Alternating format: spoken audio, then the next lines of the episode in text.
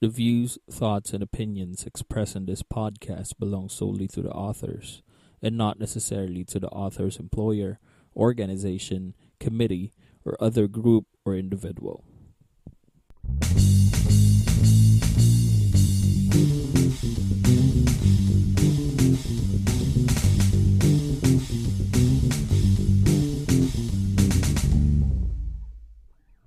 Hey, my name's Irvin. And I'm Eljo. And this is the number one music podcast in the country. This is Mind the Beats. How are you guys? Kamusta? Kamusta?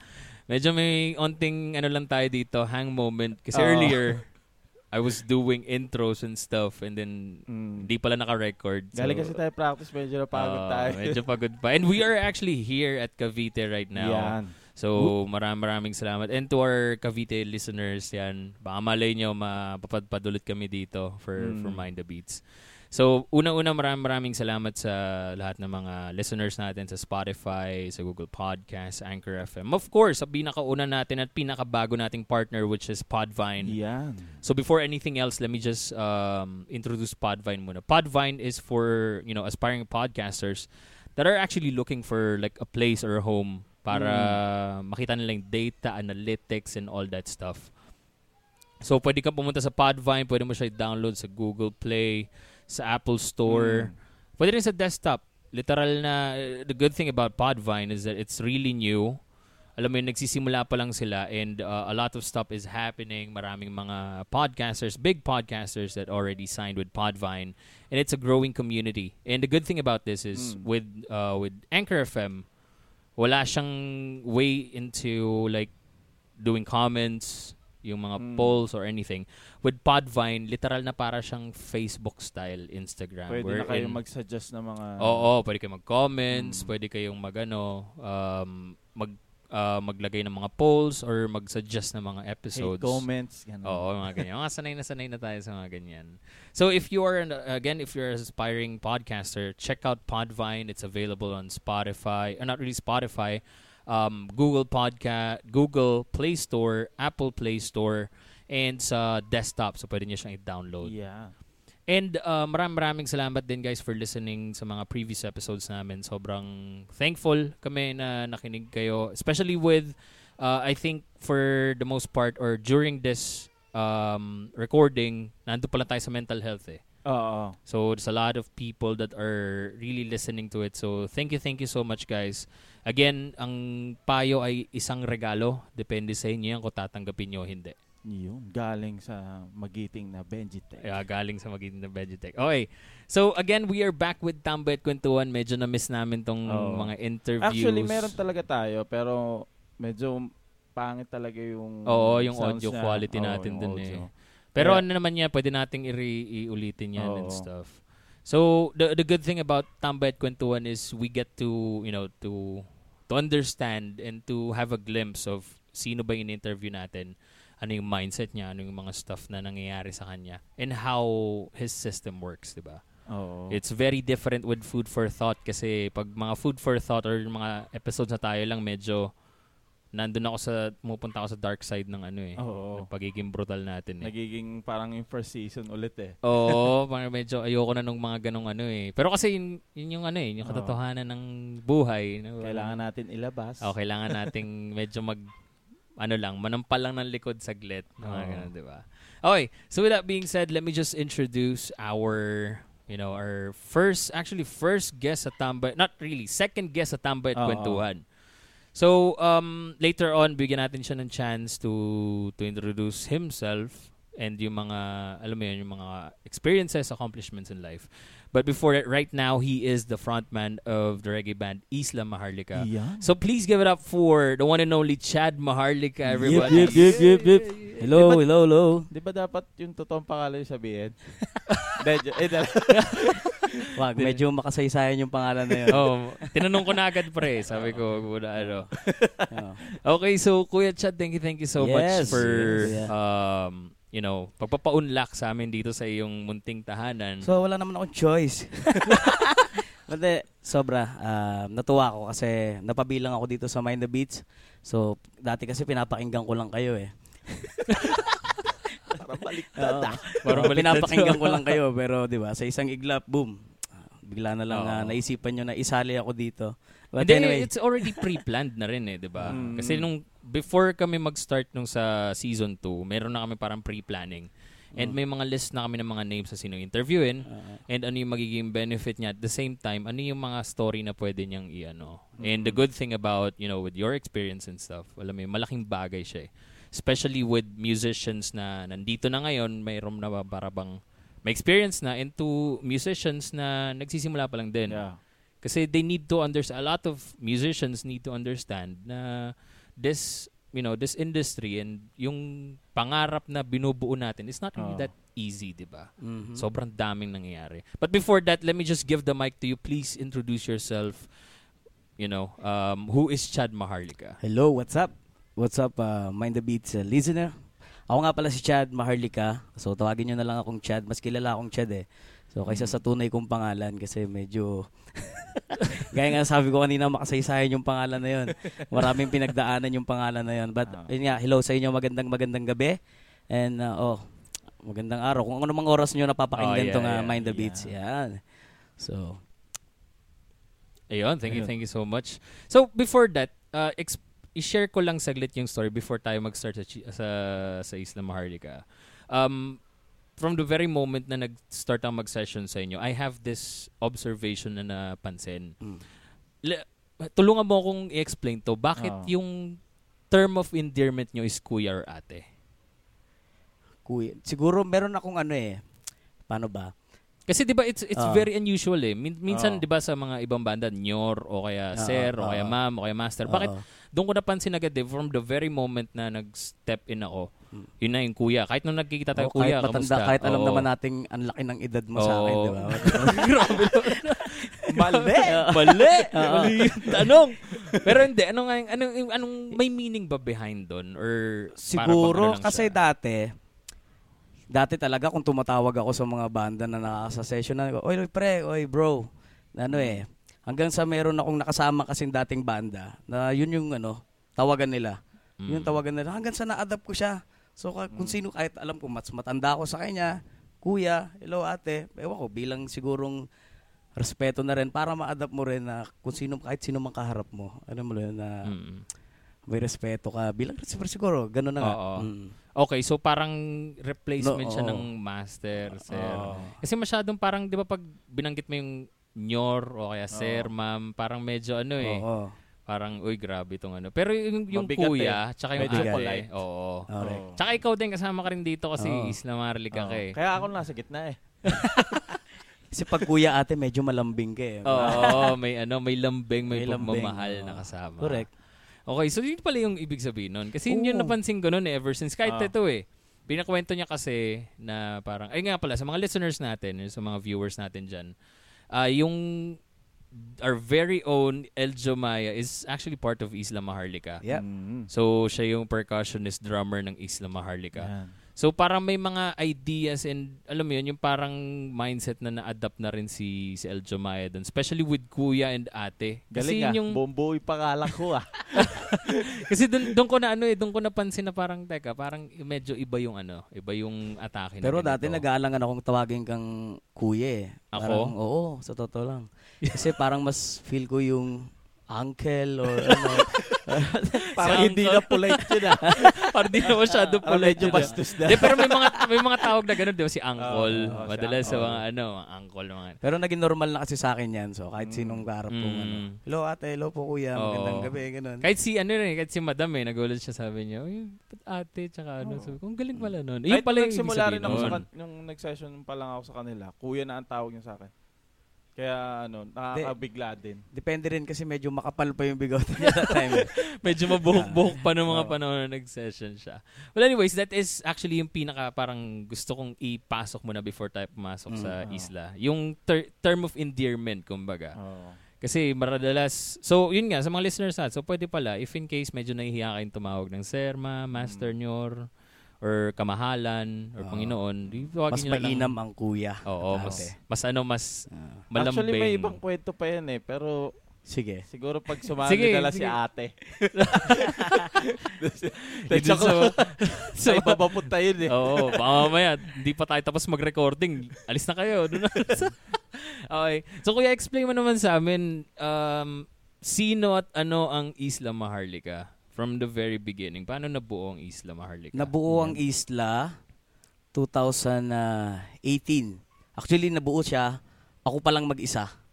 Oo. Nagbabasking ako noon that time. Hindi ko dinadala yung pangalan ko. Lagi kong ini-introduce yung my name is Isla Maharlika. Ayan. Saan yan, kuya? Saan ka nagbabasking yan? Sa along Cavite lang. Dito sa Maytansa, Cavite. Ah, okay. O madalas sa ano ako, sa mga resort. Diyan, madalas ako nagbabasking. Diyan ko rin ano yung sarili ko. Kasi sa totoo lang ako yung taong napakahiyain talagang humarap sa maraming tao. Totoo lang. Sobrang mahihain. So parang binus ko yung confident ko dun sa part na yun na kaya ko palang tumugtog ng mag-isa. Hanggang sa andami, yun, may mga dati rin kasi akong ano sa prod. So ang dami kong nahilang tao, halika buo tayo ng banda, bakit hindi, 'di ba? Buo tayo since na pumupesto kasi talaga ako sa mga bar eh. So even before busking na pwesto ko bago pa ako magbasking, ang dami kong pinagdaanan bago ko nakita yung sarili ko dito sa Isla Maharlika. Okay. Totoo lang. Okay. Bago ako nag-variety, galing ako sa isang metal band.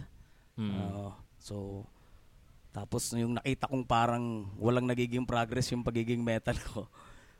Nag-switch ako na sa variety. Ang dami. Naging drummer, naging keyboard, naging gitarista. Hanggang sa naging frontman ako ng iba't ibang banda. Umaabot ako sa iba't ibang lugar. Oo. Pumupunta ako ng Katanduanes. Tapos pag may naghahanap ng looking for vocalist, kinukuha ko yun kahit hindi ko kilala yung mga kasama ko. Doon ko palang makikilala yung mga masasamahan ko. Hanggang alam mo yun, ang dami kong pinagdaanan pero hindi ako masaya sa part na ginagawa ko. Hanggang sa kwento ko na lang din, 'di ba? Napadpad ako ulit ng Cavite, galing probinsya.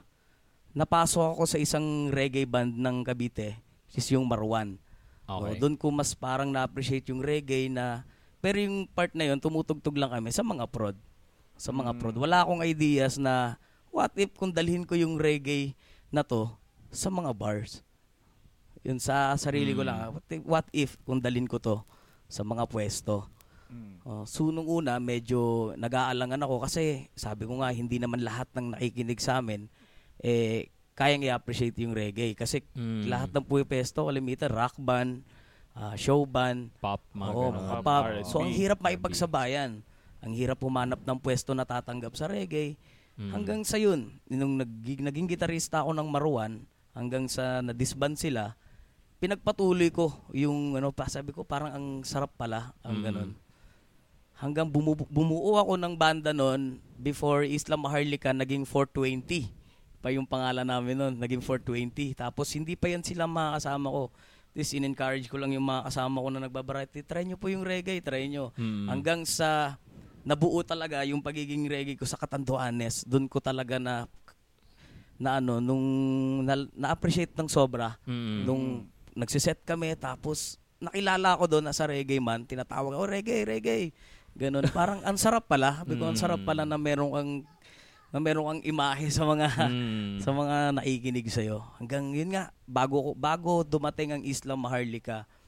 Ang dami kong pinag-anong pangalan, Isla or ano, hanggang sa naisip ko yung mahilig kasi ako sa mga island talaga. Isla. Tapos naisip ko yung pangalan ng Pilipinas, yung Maharlika. Isla Maharlika. Okay. Mapapwede. Pwede. Hanggang sa ang dami na rin nagsuggest ko yan. Ang ganda ng pangalan. Hanggang sa nakuha ko na siya. Ewan ko, nagigets nyo ba yung kwento ko? Pero sinushortcut ko na lang eh, di ba? Matutusin talaga. Mahaba yung kwento. Mahaba. Pero mamaya imay-imayin natin yan. Mahaba. And then, yun na. Hanggang sa nagbasking ako, ginamit ko yung Isla Maharlika.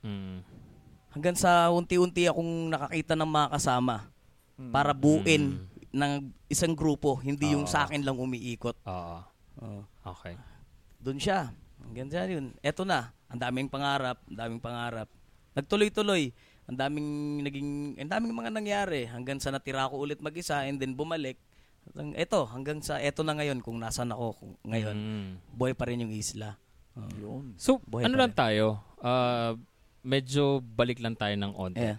Anong naging para bang reason or yung parang dahilan na magpatuloy ka as you, as Isla Maharlika, as ikaw? Kasi 'di ba nabanggit mo kanina, meron kang yung nahihiya kang mag-perform. Mm-hmm. Ano yung naging parang boost mo doon? Is it like parang sarili mo na wala kasing gagawa nito kundi ako lang, or meron kang parang nakuhanan na idea?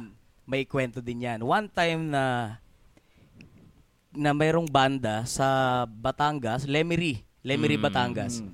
Isa siyang out of town, kumukuha ng mga banda na sa iba't ibang lugar. Mm-hmm. And then nakakita ako ng isang grupong may nag-post na we're looking for a guitarist. Guitarist talaga yun. So umakyat ako doon, dala-dala ko yung gitara ko.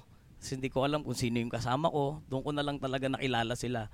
And then pagdating doon, hindi sa akin sinabi nung banda na ano na pala nila yun. Parang ano na sila parang nanganganib na sila sa pwesto na yun. Kasi wala na silang maayos na vocalista, tas ang galing nung kabak-to-back nila. So, ang sabi ng management sa kanila, kailangan yung gumawa ng way para hindi kayo mapauwi. Kakakyat ko lang that time. Sabi ko dun sa leader. Ano yung first sampa mo talaga? First sampa. Tapos ang mga ang mga baon kong kanta, yung mga pyesa na mga toto, mga pambabae. Kasi nga, show band. Pagdating dun, kuya, medyo pauwiin na tayo bukas. Kararating ko lang kahapon. Sabi ko, wala akong dalang bala. Oo. So, paano ako nito? Kayo, naka 2 linggo, paano naman po ako? Ayun. Tapos hanggang sa nakausap namin yung management na kailangan meron akong makita sa inyong bago. Anxiety attack ako noon kasi zero ka. First time mong kasasam pa. Then, ang nangyari nun, talagang medyo nakakatawa yung nangyari. Kasi pagdating sa band room, pumunta ako ng CR. Di ko alam kasi yung perang pinamasahe ko nun, galing pa sa AirPods ko nun, bro. Talagang kailangan daw mapahiya dito. Para sa pangarap siya. Kailangan may maibalik ka kasi medyo malaki-laki yun. Di pagdating, paano? Isip ako. Hanggang sa nanonood ako, totoong nangyari. Hanggang sa nanonood ako. And then bigla na lang dumaan sa YouTube ko si Blackjack. Modelon, charing, lintik. Yung mga style, kung paano yung style ni Blackjack. So, ngayon sinabi ko yun dun sa mga kabanda ko. Kuya, pwede po bang si Prenyo to? Tapos ako kakanta. Since na wala silang vocalistang lalaki, sige.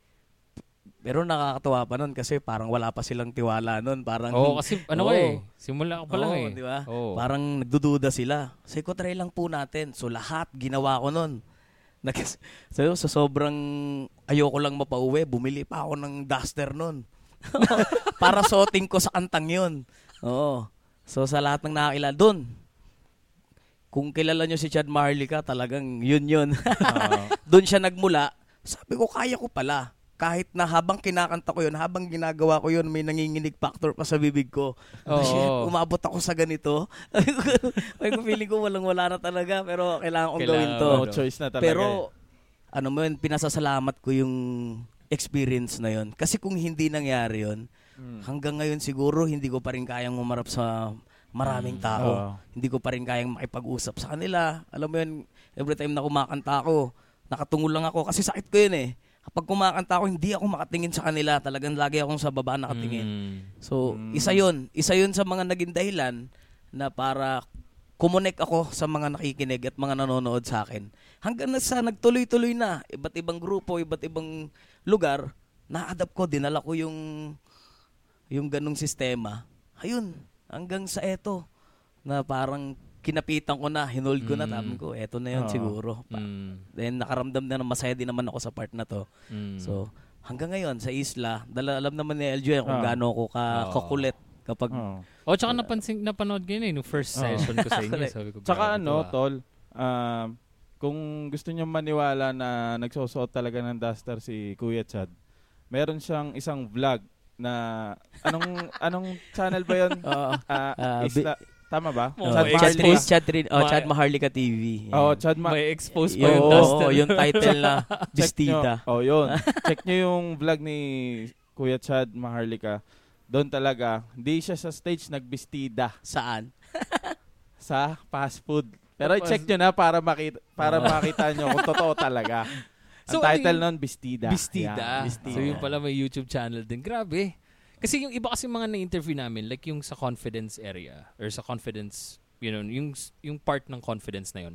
Minsan kasi parang dumarating sa point na parang nagkakaroon sila ng, yun nga, yung sa alter ego nila eh. Oh. Kumbaga, pagbaba mo ng stage, kunyari, example na, ikaw si Chad. Pero pagdating dito sa stage na to, parang nawawala yung ikaw na nasa baba. Diba? Parang anong nangyari kasi, correct me if I'm wrong, out of fear na first day ko lang eh. Tapos alis agad ako. Got to try ko to. Tapos nag-work eh. Diba? Gumana siya. Sunubukan mo na hanggang sa yun na yun naging attack. So before that, let's go back pa. Sige. Ay, para kompleto lahat ng ng detalye natin dito, pare.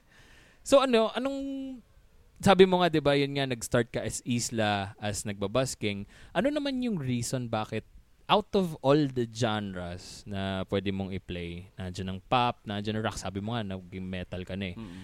Bakit metal tapos nag-convert to reggae? Ang layo, no? Ang layo kasi, ang layo ng ano eh. Metal, nag-pop at nag-R&B rin ako.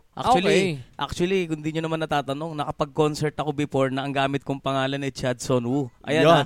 Ayan na yung kinukwento ko kagabi. Oo. Yan yung kinukwento ko sa inyo kagabi. Metal ako nun. And then, kasikatan, kaputukan ni Bieber nun. Parang ang gwapo ng buhok ni Bieber. Feeling ko pag ganun yung buhok ko. Diba? Nakapag-concert ako nun dati. May susilip. Hindi. Isa yun sa mga yun naman yung parang pag naaalala ko siya, napapailing ako ng sobra. Kasi, ano nga bang rason ba't ko ginawa yun?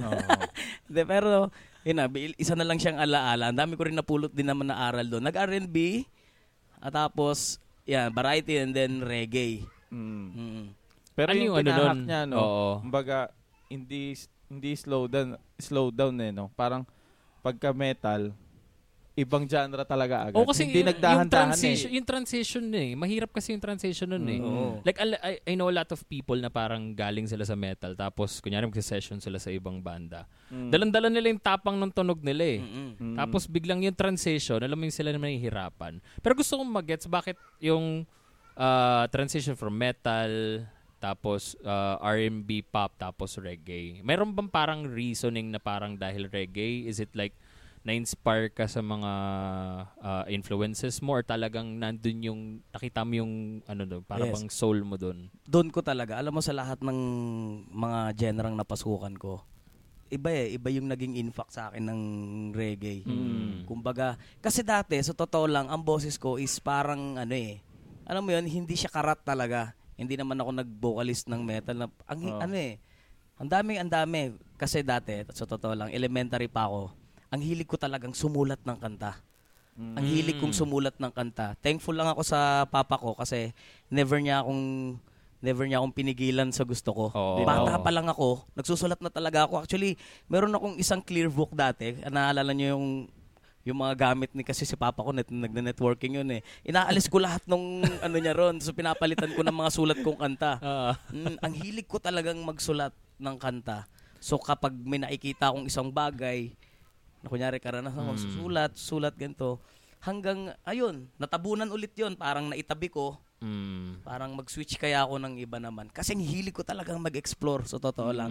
Ang hilig kong mag-explore. Kasi yun nga yung parang hinahanap mo kung saan ka talagang magiging komportable sa ginagawa mo. Hanggang eto, yung pagiging reggae, pagiging ayun na, dito ko na parang nabus ko yung sarili ko. Ang dami ko pa palang magagawa. Ang dami kong magagawa. Kasi the good thing about, yung pagiging open, yung mag-explore, kasi nakikita mo yung sarili mo eh. A lot of people are afraid to, like, go out of their comfort zone. Sorry, napapa-English na ulit. Okay lang. Comfort zone pa namin. Umaalis din sa comfort zone nila to a point na kasi they're afraid of, like, stepping out of the limelight. Alam mo yun? Yung idea na, this is a new world, this is a new experience, hindi ko alam kung ano mangyayari. 'Di ba? Kaya minsan ang daming mga banda na pag nag-disband, ayaw na nilang minsan parang ayaw na nilang mag-start ulit sa scratch, 'di ba? Pero I just wanna relay that yung starting from scratch with your experience with yung mga members ng Isla. You mentioned earlier that may nakasama ka na before, tapos naging solo ka na ulit, tapos may nakasama ka ulit. Can you talk about like ano yung naging experience mo and ano yung para bang advantage and disadvantage ng ikaw nag-start ka as Isla and yung paninindigan mo with just having the name Isla Maharlika? Ano kailangan ko talaga siyang i-hold kasi yung kung ano man yung nasimulan ko talaga. Kasi alam mo, Kuya Irvin, sa totoo lang, binuo ko siya, sinimulan ko siya yung Isla ng ako. Alam mo, iba iba yung tingin ko, iba yung gusto kong marating, iba yung gusto kong maging mangyari sa Isla. Kasi sa lahat ng nabuo kong banda, ito talaga yung, nanggaling sa akin yung pangalan. Wala akong pinaggayahan, wala akong pinagkuha ng iba. So sarili ko siya. Sarili ko siya. Ngayon, sabi ko nga dati, gusto kong sumikat. Dati yung gusto kong sumikat na sa paggagawa ko ng kanta, yung mga love song ko pa dati. Pero iba ang hirap ng proseso talaga. Ang hirap ng proseso. So, asa na ba ako? Hindi, ayun nga. Ang hirap ng proseso. Ginawa ko siya, yung Isla. Medyo naguguluhan din ako sa sinasabi ko, pero kapit lang. Tutuloy yan. De, pero yun nga, in a simplified term, ano yung sa tingin mo parang naging advantage? Kasi di ba minsan pag yung sarili mong identity yung banda, parang gusto mo na ikaw lang, yung kung ano mangyayari sa banda, yun yung gusto mo mangyari. Oo. Ano yung parang naging along the way na mention mo earlier na may mga umalis na, may mga napalitan, mga na umalis na talaga. Ano yung parang naging disadvantage no nung umalis sila tapos nag-transition dun sa bago? Mayroon bang parang nahirapan ka ba dun sa transition or lahat sila ginabayan mo talaga sila para eto talaga yung tunog ng Isla na kailangan yung gayahin? Yan. Actually, yung mga naging dating member ko sa Isla, ang hirap bago ko iparealize sa kanila yung yung tunog na gusto kong mangyari. Kasi sa Isla, lahat yung ang dami naming mga naka-standby na kanta. Yun ay galing sa nung ni-record ko siya ng mag-isa, pero bago ko siya nire-release talaga, gusto ko, tinatanong ko, sinishare ko sa kanila. Kasi sabi ko, ayokong ako lang to. Gusto ko maglalabas din yung mga idea nyo dito. Gusto ko lalabas din yung etong ginagawa ko kasi sa totoo lang kapag gumagawa kasi ako ng kanta, tuloy na tuloy-tuloy. Kumbaga may intro, may ending na agad ako. Para lang mabuo kasi mas madali nilang maiintindihan kasi lalo't yung mga kasama ko iba din talaga yung nila. Yung alam mo yon, yung tema ng tugtugan nila. So pinilit ko lang talaga na halika kayo dito, samahan niyo, which nagustuhan naman nila nung una hanggang sa tumutugtog kami. So ako din, sa totoo lang, nahirapan ako. Kasi ang goal talaga namin is reggae lang. Ang hirap naman kasi gawa nga ng, yun nga, may ibang mga bars na hindi tinatanggap na reggae lang. So para makapasok kami, kailangan maging versatile. Flexible ka dapat. Kailangan maging flexible. Kaya nga yung mga kinuha ko dati, yung mga nakapwesto na. Tulad yung brother ko na nagbe-bass, siya matagal na talaga siyang showband. So sa akin talaga siya na piga nung pinasipraw na siya ng mga reggae. Sabi ko, kuya, eto try natin. Siguro alam mo yun, iba din Sabi ko nga, dito ako masaya Parang hindi nila na siguro iba din talaga yung gusto nilang mangyari. Iba din. Yun nga rin. Yun siguro yung naging fear din. Pag kunyaring sarili mong identity yung gusto mong lumabas. Yung ito kasi yung way na gusto kong marinig. Mahirap magkaroon ng kasama talaga. Correct, sobra. Sabagay kahit naman yung sa atin sa Musica Iho. Lahat naman ng banda talaga. Hindi naman kasi pare-pareho yan ng yung music taste. Kumbaga parang reference lang sa pagkain kasi favorite natin foods. Hindi naman pare-parehas tayo ng paborito, di ba? Paborito adobo. Masarap sa akin pero sa iyo iba, di ba? Alam mo 'yun, may may standard ka na gusto mong... Pero gusto ko lang din malaman ngayon. So right now, you guys are, preparing for like yung mga original songs and you're doing battle. Kamusta naman ang Isla ngayon? paano ko ba siya i-explain? Siguro, nasa negative 50 na kami ngayon. Bakit? Bakit? Anong reason? Anyway, malungkot man, pero ganun talaga. So, may mga bagay na kailangan mo nang itigil, kailangan mo nang ipahinga para lang magpatuloy. Alam mo yun? Kasi may ganun eh. May ganun na iisa kayo ng, alam mo yun, kunyari, sample ng iba yung gusto kong marating ng isla. Iba. Kasi ako kasi yung taong ayokong madelayin lahat. Ayokong nasa unang step, nasa unang pangkapala na hagdan, bigla lalagpasan mo yung, di ba, alam mo yun? Tama naman. Kasi sa totoo lang, base sa experience ko o kung ano man yung napagdaanan ko, lagi kong iniisip, kulang pa to. Kulang pa to. Hindi pa to sapat pagdating sa tuktok. Kasi alam mo kuya, ang kasikatan kasi sobrang bilis at alam mo, sobrang bilis mawala niyan. The more na minadali mo yung isang bagay, napakabilis mawala niyan. Sabi ko nga ako, ang dami nagtatanong sa akin, kuya, patulong naman kuya, paturo naman kuya. Paano ba yung sa ganito? Paano yung sa ganito? Alam mo, sa totoo lang, hindi ko kayang sagutin lahat yon. Sabi ko nga, ako din yung taong uhaw din ako sa karunungan. Uhaw ako sa karunungan, hindi naman lahat kaya kong tamaan. Yun yung fear ng if nakita ka ng tao na ganito, parang alam ng parang lahat na alam mo na pwede lahat. Kitang sandalan. Minsan yung taong sinasandalan nyo rin, kailangan din minsan ng sasandalan din eh. Yun yung dun eh. Yung parang nakakalimutan la. Like, a lot of people, like for Mind the Beats din, sobrang daming, alam mo yun, paano ba namin gagawin ito? Paano yung idea ng ganito? Pero, totoo yun, naghahanap din kami ng nasandalan eh. Same thing with what happened with Isla, di ba? Alam yan, yung nga namin. So, totoo lang, first na TV guesting namin, biglaan yun eh. Biglaan yun. Paano biglaan? Bigla na lang siyang binook ng, sabi ko nga, hindi pa tayo ready sa ganito. Okay. Pero, dahil, ayun na, parang lumapit yung blessing. Opportunity na yun, ginarab na. Pero kung ako ang tatanungin, hindi pa eh. Hindi pa ready. Kasi, ang dami pang kailangang ayusin sa bawat isa. Alam mo yun, sabi ko nga, pwede na tayo sa mga ganyan kung kaya na natin i-handle yung mga oras natin. Alam mo yun, mga oras, mga commitment natin, ano ba ang ng isla? Ano ba yung ganito ganyan? Ano ba yung stand ng isla? Ano ba? Gusto lang natin na mabilis na proseso na makilala agad tayo sa ganito. So hindi eh, kailangan ang dami nating dadaanan. Ang dami nating dadaanan. So nandiyan pa yung susubukan tayong lahat. Nandiyan yung parang papainan ka, 'di ba? Alam mo 'yun, diba? pero prank lang. Pero prank lang, 'di ba? After nung first na TV guesting namin sa RJ, after nun, parang ayoko na.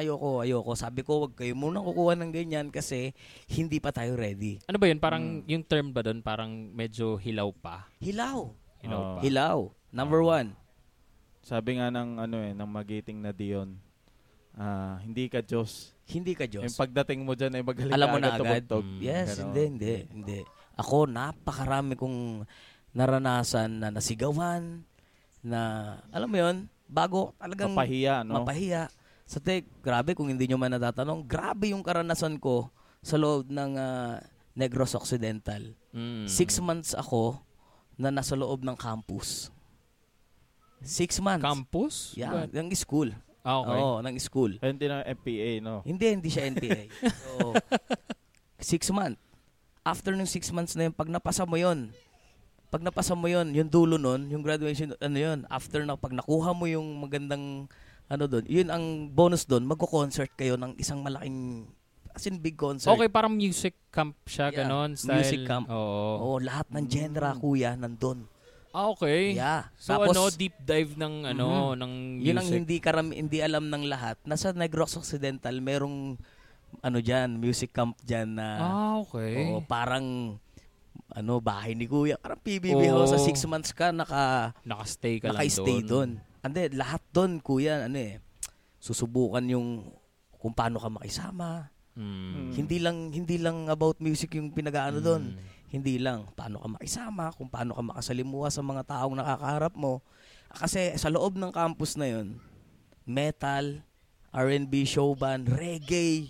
Lahat inahalo. Halo. Tapos sa concert, pagdating nung December, nakapag-concert kami, kami yung main event, salana. Kumbaga, salana. Ready. Hanggang sunod-sunod yung naging concert namin. Hanggang sa yun na, yung kaya na namin, nagkanya-kanya na kami. O, hanggang sa napadpad ako. Ang galing, no? Pero ang nangyari kasi, kung papansin mo sa mga kwento ni Kuya Chad, eh, nakapag-aral siya. Tapos yung part naman nung pagpasok niya ng variety, tapos yung sa, nasa metal siya, magkakaiba. Oo. Kasi kung dyan nag-aral ka na, dapat paglabas mo, yung confidence mo talagang boost na yun. No? Pero hindi. Ang nangyari sa kanya, nag-step up ulit siya ng isa lang. Kasi diba, tsaka yun pa yung nakakatakot doon. Kasi mag-isa ka. Oo. Sobra yun. Kasi ito na lang eh, sa mga listeners din natin, wala akong confidence na ituloy yung Mind the Beats na mag-isa ako. Oo. Kasi I need someone with a second opinion eh. Pero ikaw ginawa mo with nang mag-isa ka lang. Oo. Mag-isa. Nagbabasking galing sa reggae, nag-R&B variety, tapos nagbasking ka ng mag-isa as Isla Maharlika. Yun yung ano, kumbaga ultimate out of the comfort zone talaga. Yan. Labas talagang na labas sabi, ka sa ano. Sabi nga nila, ano eh, kahit sana kong ilagay. Siguro naman masasabi ko na hindi rin. Kasi hindi naman porket alam ko yung nakakaintindi ako sa ganitong klaseng genre, eh pwede na ako diyan. Minsan kasi ang hirap din i-adapt talaga. Ang hirap din i-embrace ng matindi na ano. Pero kung hindi niyo natatanong guys, si Kuya Chad din ay isang rapper. Correct. Oo.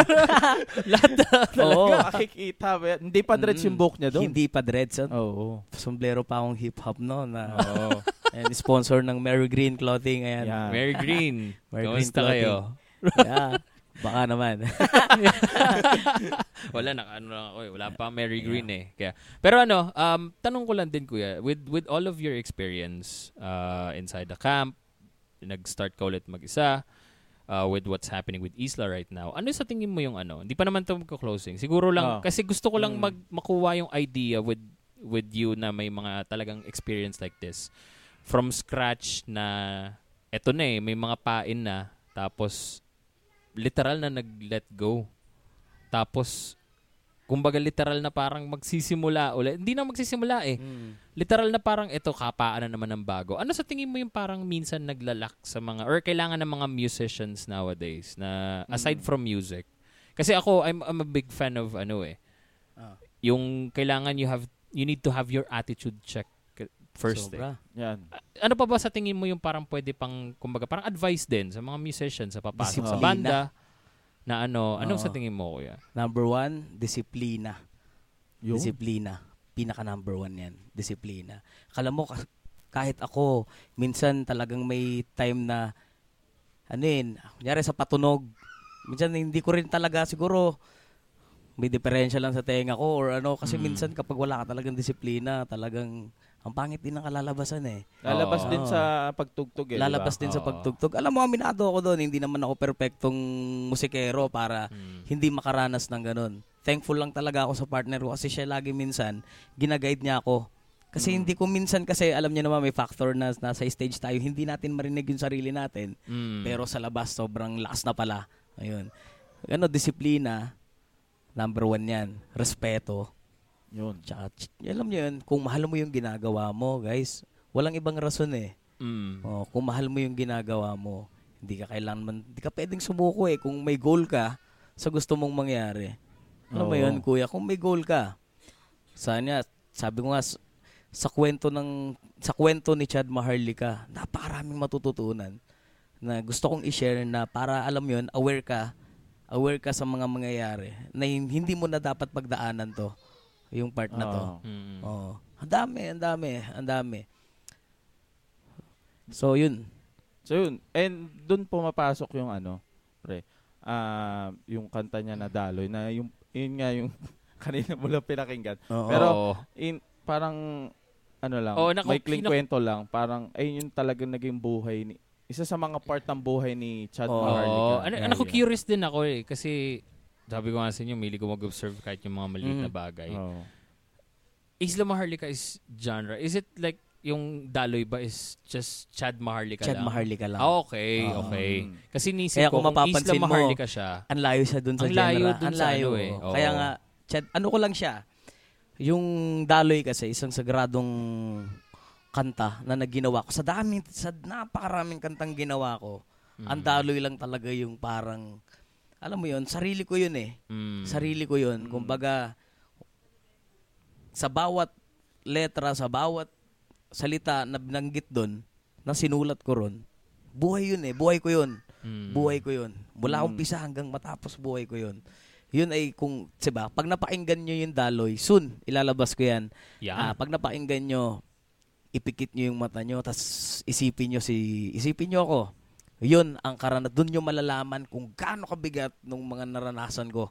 Sin lalim tsaka dark nung ano eh. Oh. Dark ng tunog eh. Kung, kung unti-untiin mo siyang pakinggan talaga, kung utik-utikin mo siya, or hihimay-himayin, ano eh, parang mapupunta ka sa lugar, yung character nung ano, kanta, parang mapupunta ka dun mismo eh. Pag totoo. Hinimay-himay mo siya. Kasi, sabi ko nga, yung Kandaloy, Kuya Eljo, ano eh, hindi lang tungkol sa akin. Kasi hindi lang naman ako yung taong nakaranas ng ganun eh. Oh. Napakarami. So, kapag napakinggan mo yun at feeling mo na pagdaanan mo yun, eh, isang magandang ano yun, diba? Tsaka ano talaga siya. Eto, para hindi, maiwasan natin yung iyakang per shot. Ako na magsasabi, nagawa ni Kuya Chad Maharlika ang kantang Daloy ng isang take. Isang take? Isang take. Tapos nung sinusulat niya yun, panay patak ng luha yung papel. Yeah, totoo yun. Ganon kabigat yung kaya pala, song.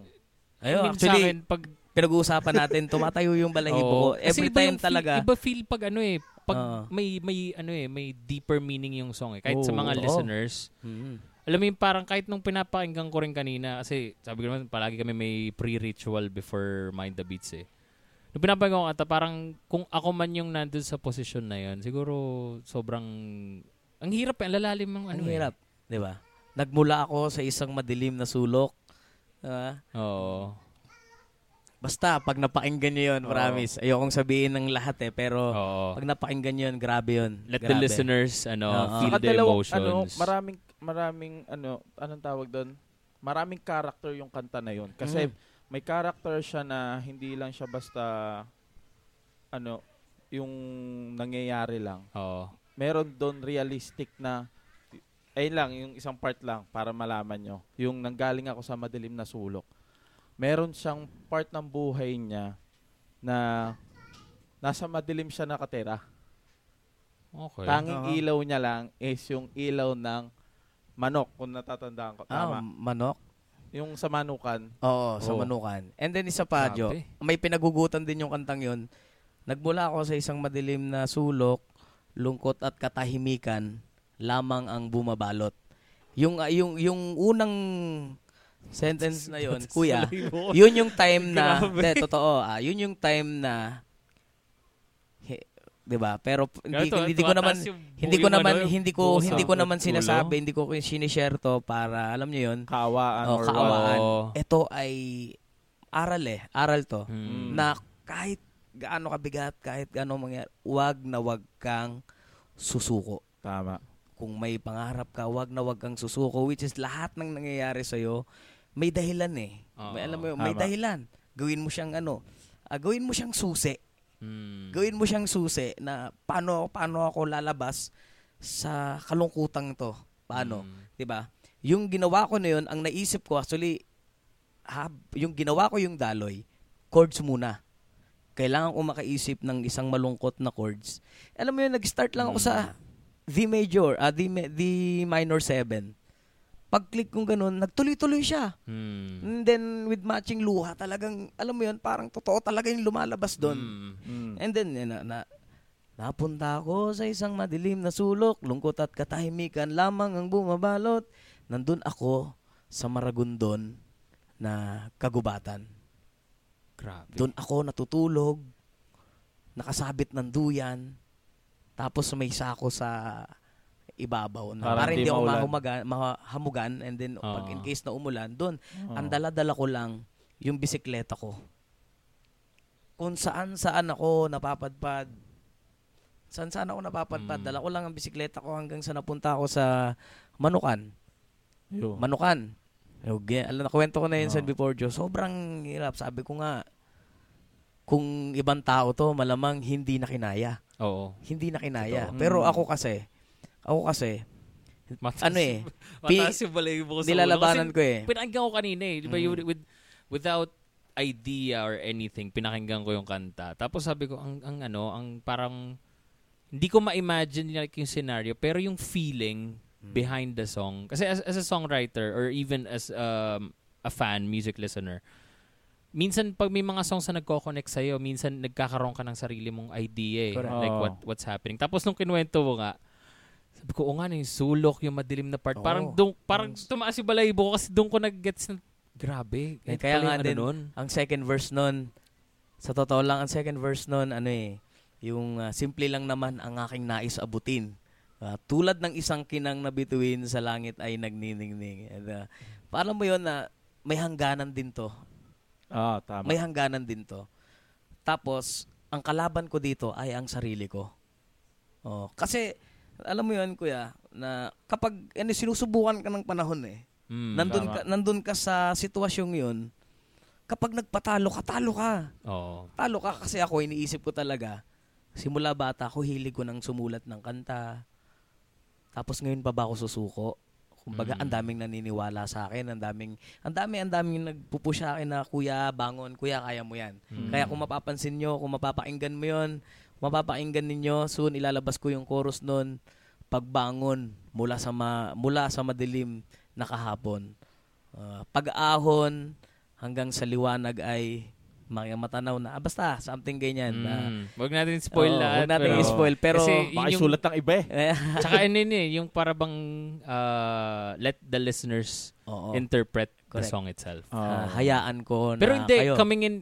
My experience itself, coming in, listening to the song itself, sabi ko kung malungkot na yung Amnesia, malungkot tong Daloy eh. Oo. Nung narinig ko pa lang kasi sabi ko, grabe ang lalalim na itong mga na to. Tapos yung the way you played it, tapos yung paano yung track niya, minors, tapos yung chord progression niya. Saka yung hindi mga siya ginamit na instrument. Oo, yung pa pati. Alam mo yung hindi siya yung usual na na OPM na. Tsaka ang kulit ng pag-record ko kasi noon, set up ng mic, as in isang mic lang na condenser, pinilay ko siya ng sabay. Ang chord with vocals. Ayan lang, isang take lang talaga siya. Ganun lang. Literal na lang siya. Nakatayo lang yung mic dyan. Nakatayo lang yung mic dyan. Yung gitara ko hindi nakasaksak. Yung gamit ko yung isang D&D na maraming stickers.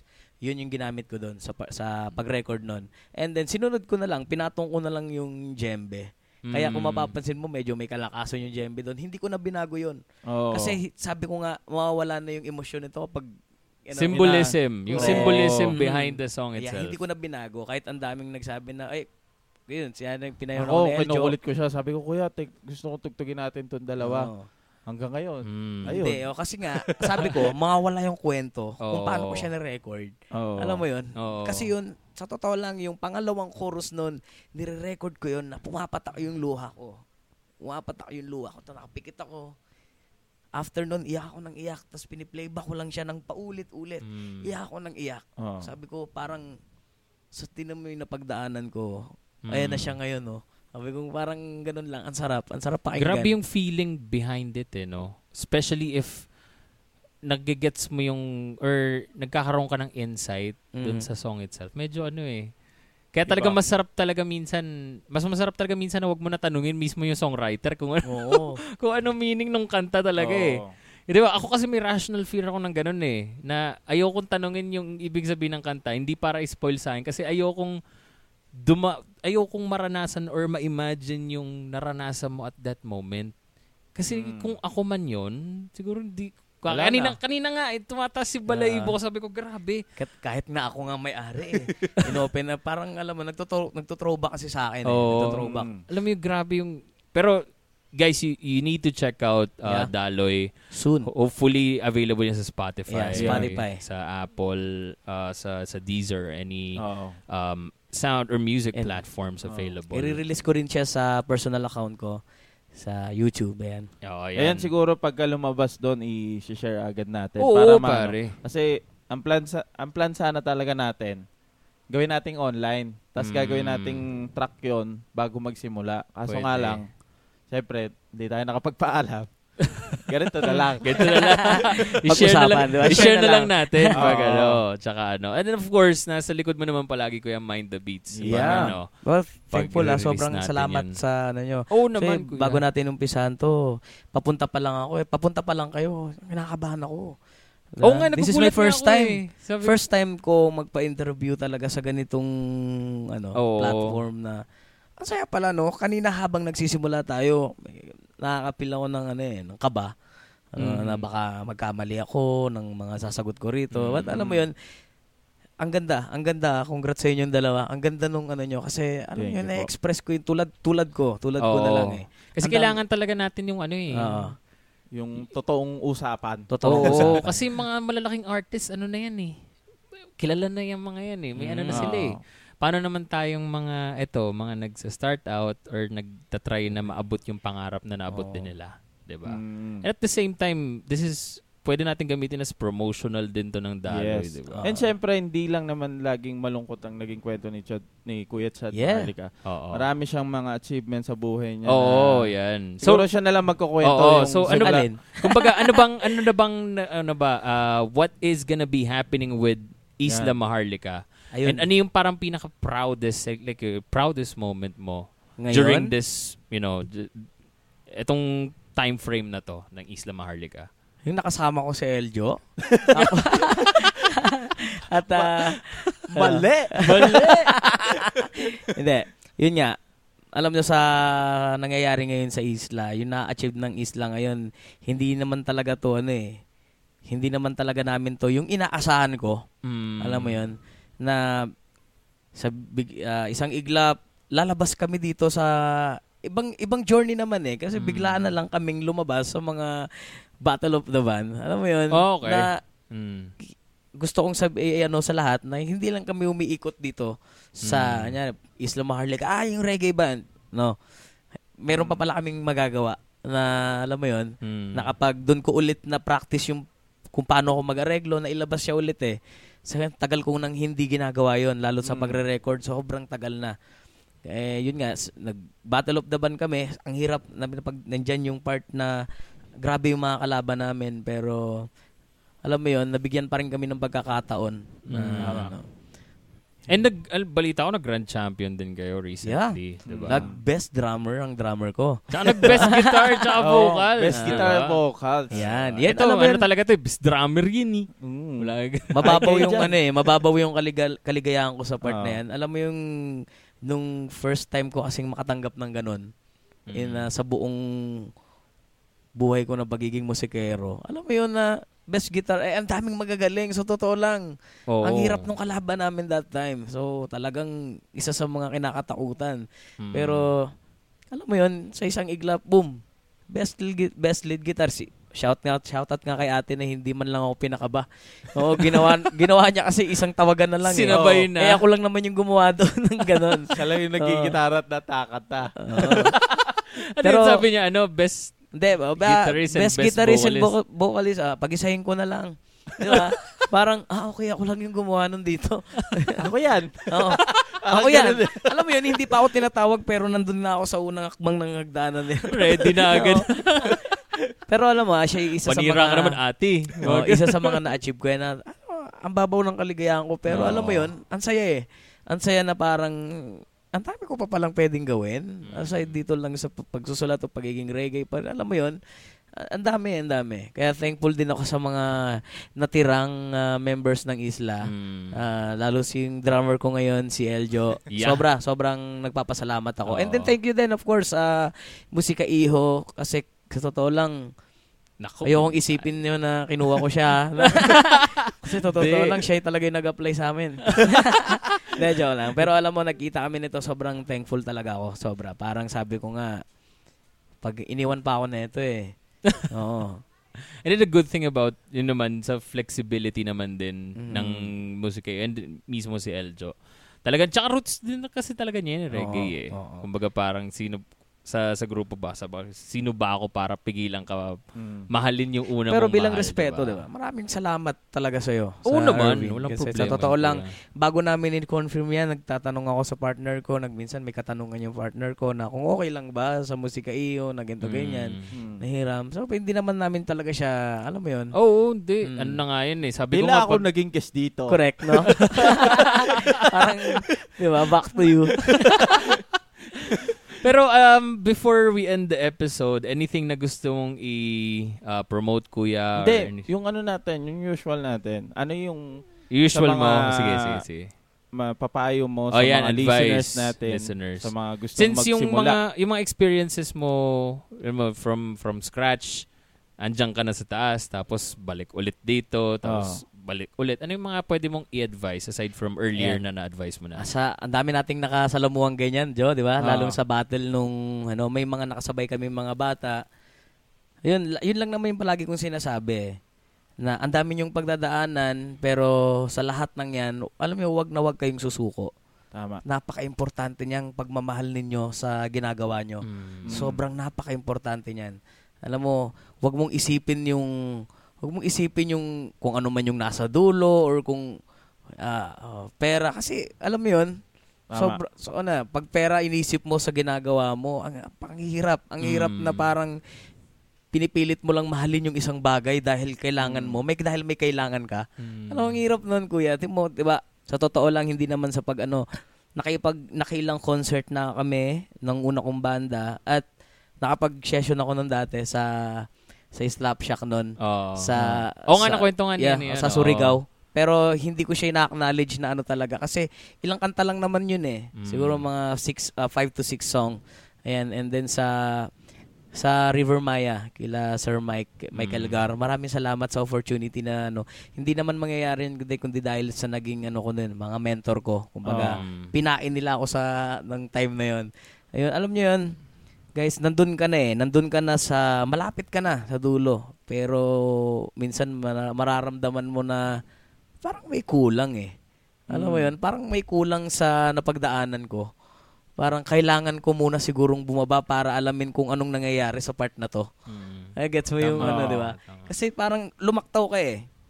Parang yung nasa youth, parang alam mo 'yun, yung hindi ka umikot sa tamang U-turn na. Diba? Something like that. Tapos, alam mo yun, nilagpasan mo yung checkpoint na dapat, alam mo yun, diba? Ang kulit lang eh. Ang kulit lang kasi, kasi sa totoo lang, ang daming rin nagsabi, nandiyan ka na, bakit ka pa umalis? Yun din actually yung susunod ko. Para bang maraming mga musicians, especially nowadays, na parang, nandiyan ka na eh, bakit ka pa umano? Sabi mo nga kanina, ako yung taong uhaw sa kaalaman at karunungan. Di ba? Gusto ko kasing maranasan din, sa totoo lang, kung ano yung nangyayari sa sistema nito, sa kabila, para naman, kasi siya eh, magiging baon mo siya eh. Tama. Baon mo siya sa estado na yun. Para pag-angat mo, ready ka talaga. Ready ka. Kunyari, sa totoo lang, nung nandun na kami, kilala na yung bandang nasasamahan namin, which is, may mga barkada kami, mga foreign band like Protest the Hero and Born of Osiris, yung mga kilalang metalhead sa ibang bansa na August Burns Red, nakaka-chat namin siya, nakaka-email namin sila dati. And alam mo yun, tapos may isang bagay doon na hindi mo alam na kung paano gawin. Kasi nga, lumaktaw ka eh. May isa kang bagay na nilaktawan, pumunta ka agad doon. So alam nyo, yan yung isa sa mga lagi kong sinasabi. Huwag nyo madaliin ang isang bagay. Lahat yan, hakbangin nyo ng dahan-dahan. Himayin nyo ng dahan-dahan. Tama. Kasi the more na nilaktawan, na binibilisan ninyo yung proseso, yan yun eh. Hindi naman kasi lahat. Pagdating doon, hindi naman lahat kaya kayong intindihin eh. Alam mo yun, pagdating doon, lalo ka na, lalo sa sarili mo. Na hindi mo maiintindihin yung part na may makasalamuha kang taong grabe yung experience din, tapos nakisabay ka sa kanya. Ang hirap nun. Kasi danas ko yan eh, kuya. Kumbaga, lumaktaw ako sa ganito, tapos yung nakasalamuha ko dun is parang bigating artist. Tapos tinanong ka, ano to, anong nangyari sa ganito? So wala kang masagot kasi nga hindi mo dinaanan eh. Kumbaga, nag-shortcut ka eh. Nag-shortcut ka na. So hindi. sobrang opinion ko, mali yun. Mali yun. Hmm. Para sa akin, ha, sa karanasan ko. Kasi ako talaga, hinimay ko lahat eh. Hinanap ko yung sarili ko, hinanap ko kung ano man yung ano rito. Para pagdating doon, alam mo yung masishare mo sa iba para ma-aware ka na wag mong gawin to. Daan ka muna rito. Yun yung palagi ko talagang sinasabi. Kahit sa mga nakakalaban namin, mga nakakasabay namin sa battle na humihina yung loob, Joe, alam mo yun. Oo. Ano, nandyan kayo, kuya, hindi, huwag niyong isipin. Diyan din kami nag-start, lalo na ako. Lagi ko silang inihila na huwag kang abahan. So, para mawala yun, talagang niyayakap ko sila ng mahigpit. Oo. Kaya mo yan, pakita mo yung best mo. Dati nga, may nakasalamuha tayo sa Laguna. Binigyan ko ng ano, yung pinahiram ko ng wireless kasi natatakot siya sa cord niya. Kasi, naalala mo yun? Sabi ko, hindi, gamitin mo to kasi gusto ko malabas mo yung kung ano ka. Ayan. Tapos yun. And, in a good way naman, nag-champion sila nun. Feeling ko nga parang plus point ako sa langit nun. Oh. At least di ba nakatulong ka ba? Nakatulong ka ba? Oh. And I think, additional lang din for me, I think it boils down to humility rin.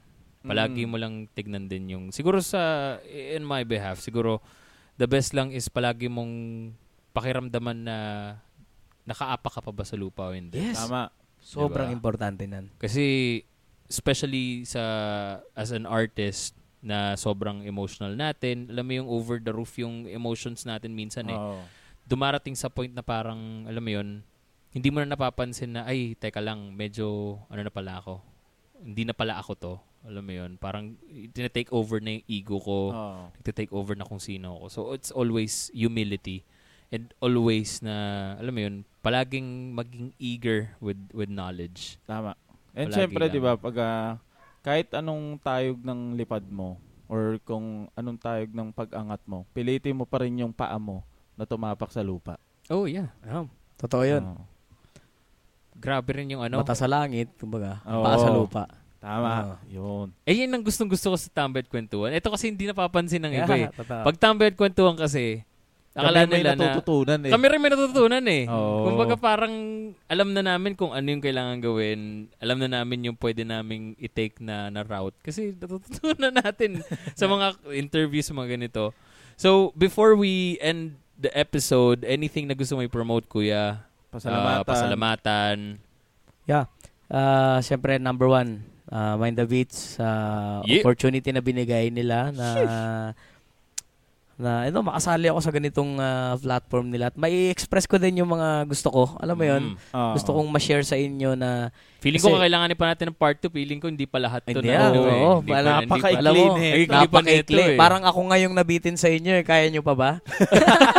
But anyway, yun nga. Maraming sa lahat. Sa lahat ng listeners ng Mind the Beats, hindi kayo nagkamali ng pinapakinggan. Yeah. Oo. Sa lahat ng episode nila, ang dami niyong matututunan, ang dami niyong mapupulot na mga ideas. Ang dami, sobrang dami. And then, siyempre, sa lahat ng mga tinutugtugan namin, thank you so much po. Pati na rin, siyempre, sa partner ko na talagang laging push ng push. Never. Supportive never talaga si ate. Never kanyang hihilain talaga na hindi. Daddy, tugtog ka sa ganito, kaya mo yan. Ayun, kahit na failing ko talagang, parang hindi ko na kaya. Okay, go mo pa rin yan. So, thank you siyempre sa Musica Iho. Thank you. Dahil nagkaroon ako ng isang matatag na drummer ngayon. Oh, no. And sa mga natitirang members ng Isla, maraming salamat. And soon, siguro, i-release ko yung, alam mo yun, yung bagong imahe. And, bagong imahe. Bagong lineup ng bagong Isla. And sa paglabas nun, basta may sorpresa kami, hinintay lang namin na lumabas yun eh. Yung upcoming natin. Basta. Secret. Diba? Ang saya nun. Parang the final set. Parang i-heads yun. The final set. Nagsulog ng keyboard.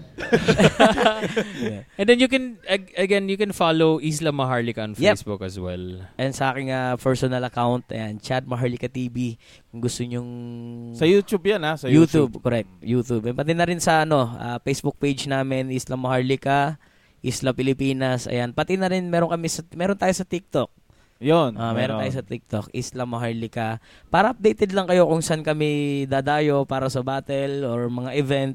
Ayun, para kita-kits tayo doon, kwentuhan. Sobrang approachable na itong mga to, Chong. Punta lang kayo sa gig nila, tapos hanapin nyo lang Isla Maharlika. Sobrang approachable na itong mga to, promise.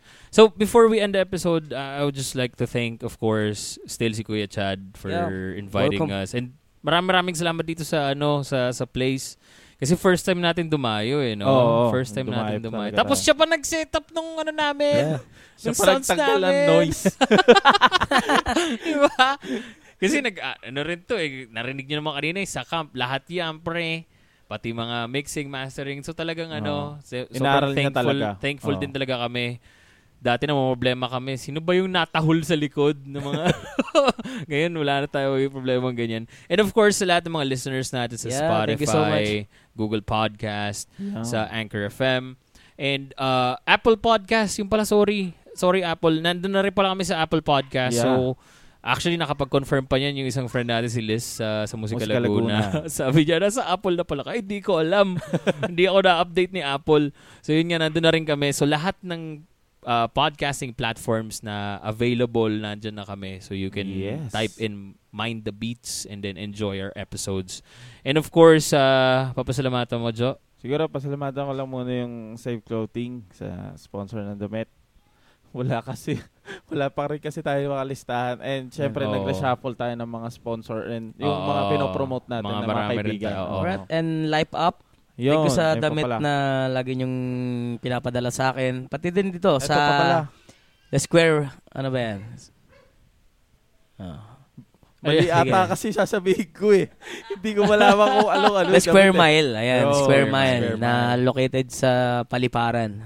Don't panic, it's organic. And maraming salamat sa mga clothing line na sumusuporta sa amin. Nagpapadala. At sa mga sinusuot namin sa battle. Thank you so much po sa mga tie-dye na... pinapadala nyo yun eh. Nagkakaroon din ng impact yun eh. Kumbaga nagkakaroon na tinitignan kami na sa damit pa lang may disiplina na tong mga to. Alam mo yun, may pagkakaisa na. May character na talaga pag nakita ng ganda nga eh. Ganda nga mga damit nyo eh. Sabi ko, gaganda ng mga damit. Wala kasi wala lang kasya sa'yo eh. Wala triple XL. Wala lang talagang kasya sa'yo. Minsan hirap kasing maghanap ng damit ko eh. Well anyway, maraming salamat din pala sa Underdog Barbershop. Ayun. Yan, medyo... Dati, mga long hair pa kami. Ngayon, alam mo yun. Patito na eh. Patito na. Nakasalamin na. May clean na buhok. So maraming salamat, Ronald.